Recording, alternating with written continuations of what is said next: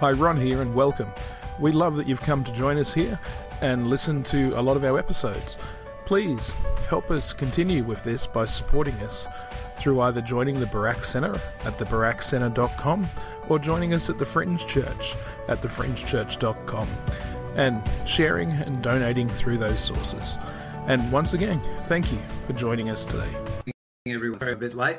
I got organised early this morning and, uh, and proceeded to uh, check some emails and lost time. We're in Romans chapter one, verse eight to fifteen. To begin with, I thank my God for you all through Jesus Christ. I thank him that the story of your faith is told throughout the whole world. God, whom I serve in my spirit in the work of spreading the good news of his Son, is my witness that I continually talk to him about you. In my prayers, I'm always asking that somehow, soon, at last, I may by God's will succeed in finding a way to come to you.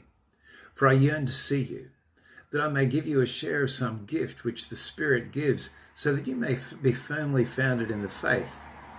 What I mean is that you and I might find encouragement together, I through your faith and you through mine. I want you to know, brothers, that I've often planned to come to you, and up until now I've been prevented from doing so, that I might have some fruit among you too, as I have among the rest of the Gentiles. I'm under a duty to Greeks and to barbarians, to wise and to foolish, so it's my eager wish to preach the good news to you too in Rome. Now, this is where uh, I think we start to just slow down and take our time with Romans. Maybe just take one big idea uh, a day, uh, and there are four or five in this passage. And it strikes me they're all about how we approach Christian ministry, how we approach evangelism, how we approach people. And the first thing is this. Note that Paul starts with a compliment.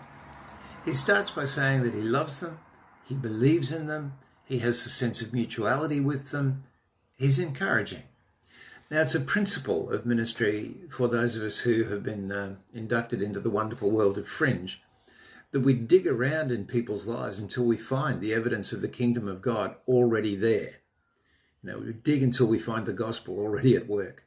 And, and that's just incredibly important to us. God is pouring his Spirit out on everyone all the time. So that means that there's going to be something inside people that is of God. We've got to find that, encourage it, build it. So Paul does exactly that. Now, there are some people who are tuned to encouragement. There are some people who are attuned to edification, and there are some people who are attuned to criticism. And we really have to make a decision about who we are, because this is a learned um, orientation. It's something we can practice. It's something we can discipline ourselves to move. Paul disciplined himself that when he had to say something hard and direct, he could. But this is his normal approach, just to find what's good and to build it, to declare his love for them. We will get the best out of others when we insist on seeing them at their best, when we insist on seeing them almost prophetically. What does God see when he looks at this unredeemed mess? What does God see when he looks at this lonely, alienated person? What does God see when he sees this person lost in their sins and their vice? What does he see when he looks at this person who is corrupted and, and is now just singing and dancing to a tune that's just horrid? God never stops seeing the glory that's in us, never stops seeing the, the call that he's got in our lives. And sure, in ourselves, we are all sinners deserving of hell. But we also have a wise hero in our souls.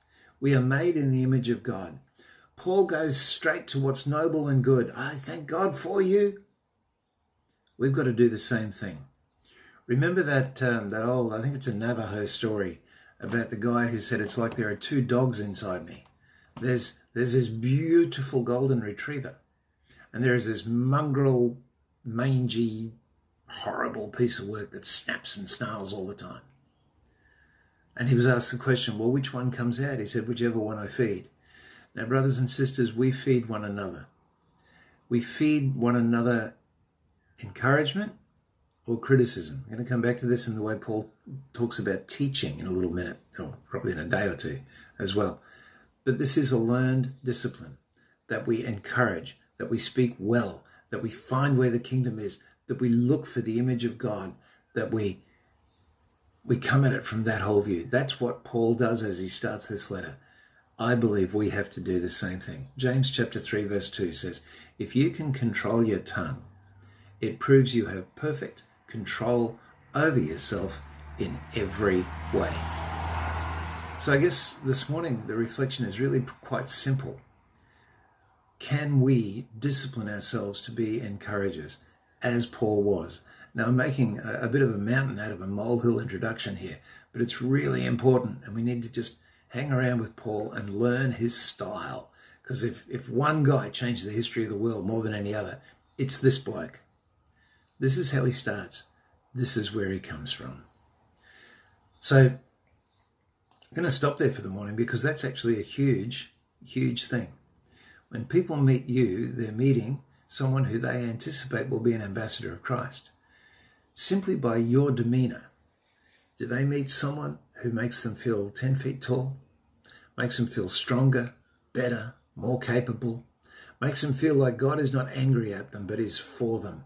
Makes them feel that there is a new God-sized future possible. Makes them feel that they could perhaps do anything with Christ in their lives. Makes them feel attracted to Jesus, or wants to teach them everything that's wrong with them and everything that they're, they're doing badly and, and all the things they should, ought, and must do.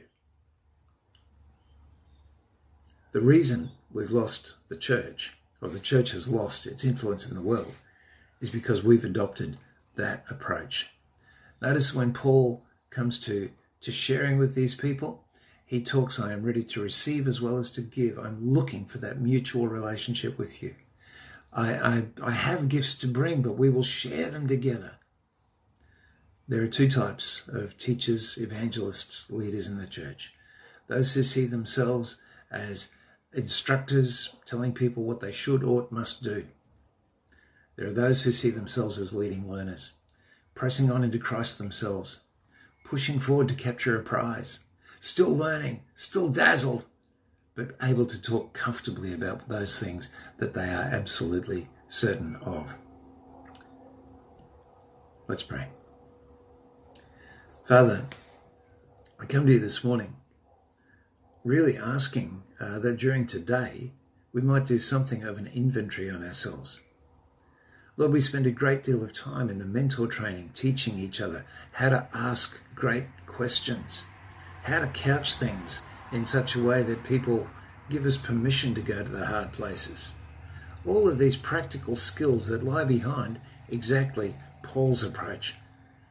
So, Father, I want you to show us, please, where we are not encouragers, where we are not complimenters, where we are not leading learners, where we are trying to come through with some sort of false position, with some sort of arrogance, with some sort of thing that doesn't build people up but tears them down.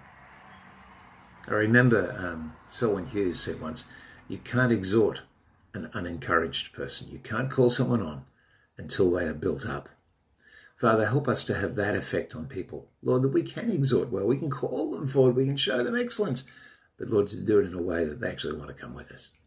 So Father, we're praying today, make us great at the ministry of grace. Make us great in our people skills. Make us a little bit more like our big brother Paul.